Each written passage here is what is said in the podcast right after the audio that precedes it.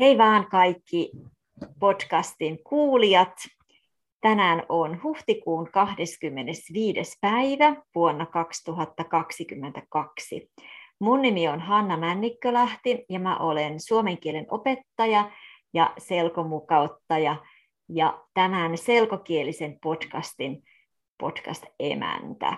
Emäntä kuulostaa hassulta, mutta se on parempi sana kuin juontaja tai host. Mutta olen siis tämän podcastin emäntä. Tervetuloa takaisin, tai tervetuloa, jos kuuntelet tätä ensimmäistä kertaa. Ja mulla on tänään historiallinen päivä, koska aivan oikeasti mulla on tämän podcastin historian ensimmäinen vieras, jonka äidinkieli ei ole suomi. Eli mulla on vieraana irlantilainen Niamh. Tervetuloa. Kiitos Hanna. Kiva, mä olen mukana. Kyllä. Ja Niamh on ollut mun yksityisoppilas superkauan. Varmaan, tai siis oletkin 2015 vuodesta lähtien. Joo. Joo, niin. Sä oot oikeassa. En muista, oliko se kevät vai syksy, mutta 2015 vuodesta lähtien mulla on salaisia muistiinpanoja siitä, mitä me ollaan tehty. Ja me ollaan tavattu suurin piirtein kerran kuukaudessa. Niin, joo, alussa ehkä vähän useammin, mutta nyt kerran kuukaudessa, joo. Ja silloin kun me aloitettiin, niin sä asuit Irlannissa ja sä muutit sitten Suomeen ja olet Suomessa edelleen. Niin, joo. Ja mä oon lähettänyt Niamhille etukäteen kysymyksiä. Ja jotenkin maagisesti nämä podcast-haastattelut kestää melkein aina 15-20 minuuttia. Niin veikkaisin, että samanlainen aika menee tänäänkin. Mulla on 7 kysymystä ja sitten tietysti voidaan puhua muistakin niistä nousevista asioista. Mutta ihan ensimmäisenä, mikä oli sun ensikontakti Suomen ja Suomen maan ja suomen kielen kanssa?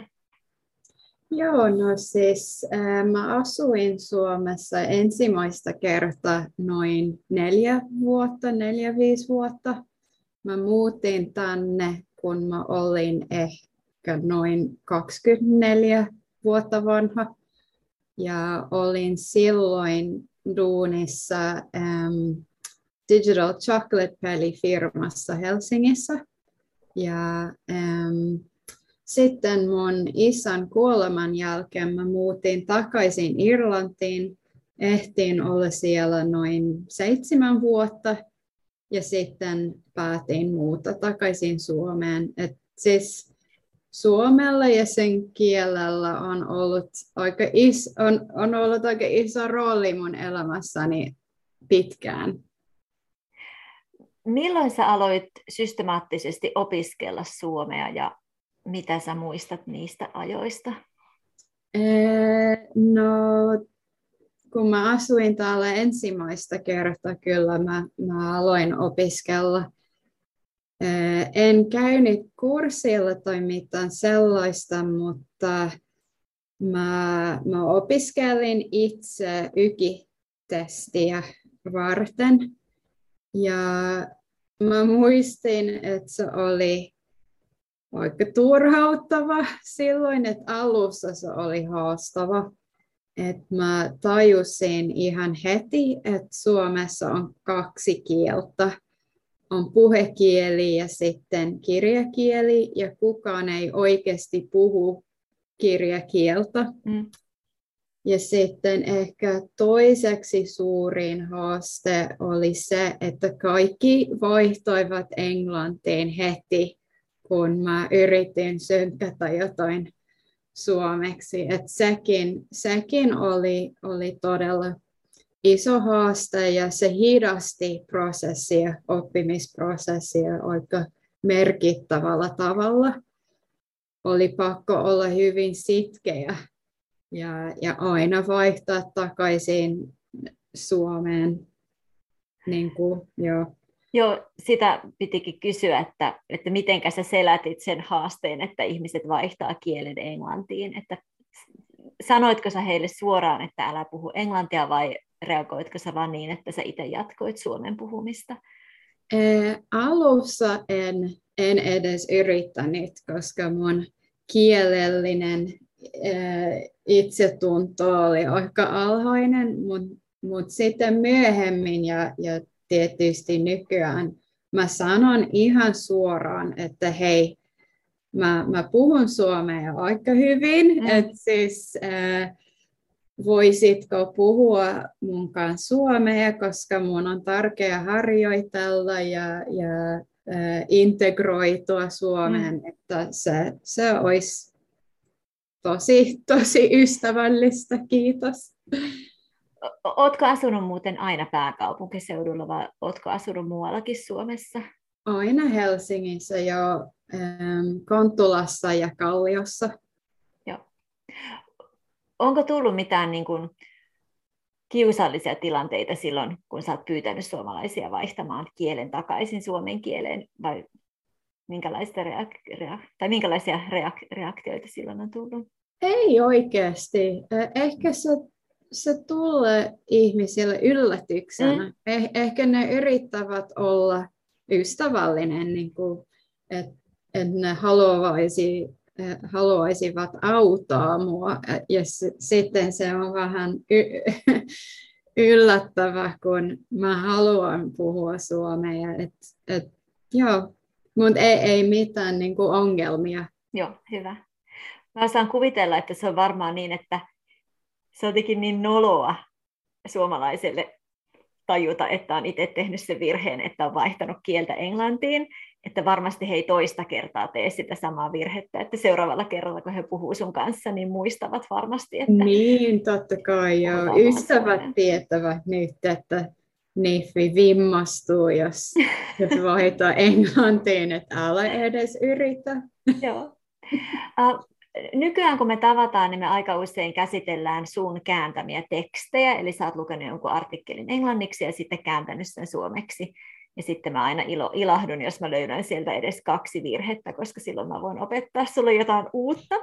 Mutta muistaaksä niitä sun alkuaikoja, että mitä materiaalia sä käytit ja minkälaisesta oppimateriaalista erityisesti on ollut sulle hyötyä ja iloa? Joo, siis... Mä oon aina oppinut lukemalla ja alussa mä luin todella paljon sarjakuvia, kuten Viivi ja Wagner ja Aku Ankka, vaikka mä en ymmärtänyt silloin paljon mitään.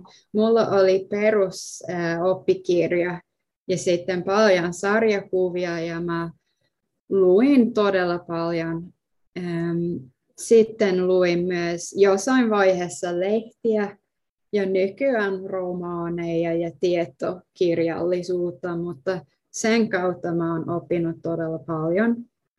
Sitten myös mä oon kuunnellut aika paljon radio-ohjelmia ja podcasteja ja totta kai telkkari on ollut myös suuri apu, ja siis Yle Areena on tosi hyvä apuväline siinä mielessä, että voi katsoa ihan mitä vaan, ihan milloin vaan, ja voi aina laittaa tekstityksen päälle, että jos on semmoinen päivä, että ei ole paljon energiaa, voi katsoa telkkariohjelmia ja sitten, tai sarjoja, ja sitten voi niin kuin teeskennellä, että opiskele, mutta totta kai.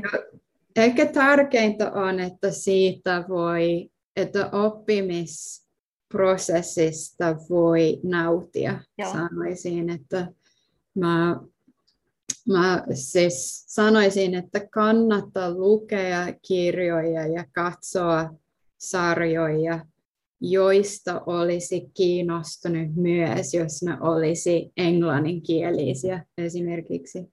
Joo, no mulla on 2 kysymystä jonossa. Toinen on, että muistatko, mikä se sun perusoppikirja oli, mitä sä käytit silloin aluksi, koska niitä ei ole paljon. Itse asiassa se oli, mikä se oli? Oliko se suomeksi vai suomeksi ja englanniksi? turisteilla tarkoitettu kirja. Finnish for Foreigners. Jotain sellaista, joo, että oli kasettiteippi myös. Se on niin se voi olla se ikivanha klassikko Finnish for Foreigners. Oliko siinä aina teksti englanniksi ja teksti suomeksi? Niin, joo, oli. Okei, joo, semmoinen. Joo, että se, ja se oli tosi vanhan aikaan. Joo, sit se oli varmaan se. Joo, niin. Siinä seikkailee amerikkalainen mies nimeltä James, mun muistaakseni. Niin, jotain sellaista kyllä. Okei. Entäs sitten, miten sä löydät ne kirjat, mitä sä luet, ja ne sarjat ja elokuvat, mitä sä katsot, koska Yle Areenakin on niin täynnä. Etitkö sä systemaattisesti jotain tiettyä teemaa, vai kertooko joku sen, tai suositteleeko joku sun suomalainen kaveri sulle luettavaa tai katsottavaa? Mm. Mä sain paljon vinkkejä ystäviltä. Esimerkiksi mun Viivi ja Wagner sarjakuva, se oli mulla oli silloin, kun mä asuin täällä ensimmäistä kertaa, suomalainen poikaystävä, ja hän ajatteli, että ehkä tämä olisi hauska sulle. Ja sitten olen myötä saada paljon niinku vinkkejä ystäviltä ja työkavereilta, ja vaan itse myös löytänyt matskua netistä. Ja. Mikä suomenkielinen romaani on erityisesti jäänyt mieleen? Tuntematon sotilas toki on jäänyt mieleen. Joo. Se oli mielenkiintoinen kokemus. Mutta siis muuten. Ja sen jälkeen varmaan kaikki ei-murteilla kirjoitetut kirjat tuntuu aika helpolta. Joo, jotain kevyttä heti sen jälkeen. Eikä se on hyvä kysymys. Mitä me ollaan luettu yhdessä tai samaan aikaan? Ainakin Kangastus 38 on semmoinen kirja, mitä me luettiin. Joo, se teki vaikutuksen kyllä. Ja sitten sen jälkeen mä kävin teatterissa katsomassa siis esitystä. Se oli tosi hyvä. Mä suosittelen sitä kirjaa. Se oli todella. Mä luin sen todella nopeasti, koska se oli niin koukuttava. Joo. Missä vaiheessa sä tunsit ensimmäisen kerran, että sä osaat suomea ja kaikki menee hyvin? Osaatko määritellä sellaisen hetken, että oikeasti sä pärjäät tällä kielellä ja mikään ei voi enää estää sun onnellisuutta Suomessa suomeksi? No mä muistan hetken todella hyvin. Mä olin baarissa Kalliossa yhden suomalaisen ystävän kanssa, ja olimme aina puhuneet englantia, mutta muistakseni mä sanoin leikisästi, että mun elämän tarkoitus on se, että mä opin puhumaan suomea sujuvasti. Ja hän sanoi, että tästä lähtien me puhutaan vain suomea. Ja niin se meni. Ja se oli alussa todella kiusallista, mutta mä tajusin, että tämä menee suhtkoht hyvin. Että kyllä mä osaan ja mä pärjään. Ja se oli tosi tärkeä hetki mun oppimismatkalla, että ilman sitä mulle ei olisi tällä hetkellä sellainen tilanne, jossa mä puhun vain suomea kaikkien suomalaisystävieni kanssa. Joo.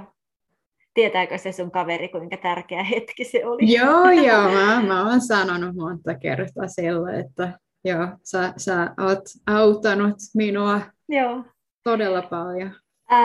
Käytätkö sä muuten suomea töissä, vai onko sun työelämä täysin englanninkielinen? Työpaikan virallinen kieli on englantia, mutta kyllä on aika paljon suomalaisia työpaikalla. Ja mun tiimin vetäjä on suomalainen, joten puhun suomea hänen kanssa aika usein, mutta ei aina. Se riippuu vähän tilanteesta. Niin ja varmaan siitä seurueestakin, että joo, saako muuta. Joo. No, miten sä oot muuttunut suomen kielen oppijana tai opiskelijana? Tai onko sulla edes sellainen olo, että sä enää niin kuin systemaattisesti opiskelet kieltä vai elätkö sä vaan tässä kielessä ja uiskentelet menemään? Joo, mä opiskelen vielä. Opiskelen joka päivä.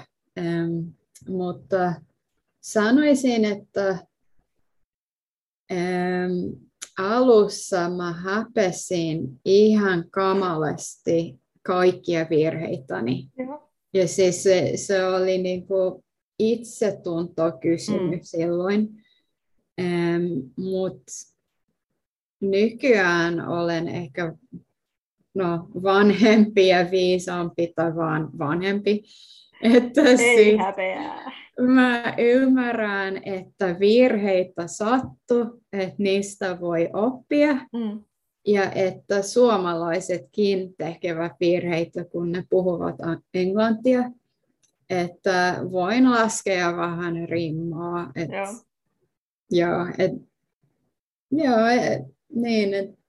Mä haluan vaan puhua ja jos niinku tulee virheitä, niin okei. Mä voin elää sen kanssa. Ootko sä muuten ajatellut mennä nautiskelemaan ylimmän tason YKI-testiin koskaan? Joo, joskus olen pohtinut sitä. Ja ehkä siis tulevina vuosina mä tein niin. Mä vaihtoin työpaikkaa viime vuonna. Ja se on vaatinut aika paljon niin kuin energiaa, että ei lähiaikoina ainakaan, mutta jossain vaiheessa joo, miksei, se olisi hauska. Mietin, että jos sä haluat jonkun tosi konkreettisen tavoitteen, niin sitten se voisi olla. Joo, se on totta. No miten sitten, miksi sä opiskelet vielä mun kanssa, vaikka sä osaat suomea jo superhyvin? Eli koska suurin osa mun yksityisoppilaista on matalammalla tasolla suomen kielen kanssa kuin sinä, ja mulla ei ole kovin montaa yhtä taitavaa suomen kielen puhujaa, ja se on ihan todella mielenkiintoista mulle opettajana, että mä saan käsitellä niitä vaikeita asioita sun kanssa. Ja meillä on melkein joka kerta joku kielioppihaaste, jonka nimeä mä en edes tiedä. Ja sitten me molemmat. Ja melkein aina liittyy partitiiviin, koska se on mun arkkivihollinen. Joo, ja yleensä se vastaus löytyy isosta suomen kieliopista viikon kuluttua. Ja aika usein mä kysyn niitä kysymyksiä mun kollegoilta sitten, että mikä tämä on ja mikä tämän nimi on. Mutta että opiskeltavaa kyllä riittää, mutta se on silti harvinaista, että noin korkealla tasolla sitten kuitenkin panostetaan siihen, että ollaan opettajan kanssa. Niin mitä sä saat irti yksityistunneista tai niiden aiheuttamasta paineesta? No siis on aina parantamisen varaa ja haluan aina kehittää itseäni eteenpäin ja parantaa mun taitoja yleensä, että siis puhumista voin harjoitella ystävien kanssa, mutta esimerkiksi kirjoittaminen on ihan eri juttu. Ja niin kuin sanoit, yleensä mä käännän tekstejä englannista suomeksi. Ja sitten siinä oikoluet ja korjat niitä. Ja sen prosessin kautta mä laajennan mun sanavarastoa ja opin uusia kielioppia juttuja. Et siis se on minulle todella antoisa. Ja ilman sitä olisin vähän loiska. Ehkä se on hyvä, että siis se vähän niin kuin ajaa eteenpäin, kun on tietää, että on oppitunti ja täytyy kääntää jotain, että mulla on aina jotain kalenterissa, jota varten voi vähän opiskella ja Joo. Mikä kielioppi tai sanastoasia sulla on tällä hetkellä työn alla tai mielen päällä? No, partitiivi on aina työn alla. Se on siis elämän niin kuin, kivireki. Kivireki, joo. Joo. Mutta muuten, no muuten siis mä... No, yksi harrastus on DJ-soitto, että mä yritän kirjoittaa musiikkiin liittyviä tekstejä. Ja se on haastava, koska siinä maailmassa käytetään aika paljon slangia ja erikoistermejä. Se on hyvä minulla oppia niitä. Joo. Mun viimeinen kysymys on, että millaisia tavoitteita sulla on suomen kielen kanssa, mutta sä ehkä jo vähän vastasit siihen. No ehkä siis yksi, no niin kuin sanoin, haluaisin parantaa taitoja, mutta se, että mä käyttäisin suomea useammin työpaikalla, se olisi tärkeää, että mä huomaan, että jos olen väsynyt tai vähän stressaantunut, sitten on vähän liian helppo vaihtaa englantiin, jos on mahdollisuus puhua suomea. Että, haluaisin käyttää sitä myös siis, suomalaisten työkavereiden kanssa. Ja se on yksi tavoite. Mutta muuten haluan vaan niinku kehittää itseäni ja käyttää sitä useammin yleensä, että aina kun on mahdollista, sitten puhun suomea. Joo. Vielä viimeinen vinkki Yle Areenaan. Mitä sä katsot sieltä juuri nyt? Jotkut ohjelmathan on sellaisia, että ne on aina nähtävissä. Mutta jotkut ohjelmat poistuu vaikka kuukauden kuluttua. Mutta onko joku tietty sarja tai elokuva, mitä erityisesti haluaisit suositella kaikille? No mikä olisi hyvä esimerkki? No jos en tiedä, onko se katsottavissa Areenassa nyt, mutta Aurora-leffa on todella hauska, erittäin hyvä leffa. Jos on mahdollista, sitten kannattaa katsoa. Mutta tällä hetkellä mä katson, mikä se nimi on, Shetland-saarten murhat sarjaa. Se on brittisarja. Joo. Mutta ehkä en tiedä, onko se nyt katsottavissa, kun se joka viikko on tullut yksi jakso. Joo. Mä katsoin justiin, toi Aurora ei valitettavasti ole enää nähtävissä, mutta yksi meidän suosikki, mistä me puhuttiin paljon, MS Romantic, on ikuisesti Yle Areenassa. Joo, se on sekä hauska että masentava sarja. Ja, no aikuiset tietysti, koska se sijoittuu Kallioon. Joo. Ja mikä sen nimi on toi siis? Tykkäsitkö Luottomies? Joo, mä olin kysymässä, että tykkäsitkö sä Luottomiehestä? Niin, sekin on tosi hauska. Joo. Hei, kiitoksia tosi paljon tästä haastattelusta. Ole hyvä. Ja oikein hyvää kevättä sinulle ja nähdään meidän seuraavassa tapaamisessa. Joo. Odotan innolla. Ja jää sinne vielä hetkeksi aikaa, niin mä pysäytän tämän nauhoittamisen. Joo. Moi moi. Ja kiitos kaikille kuulijoille ja tervetuloa uudestaan. Moi moi. Hei hei.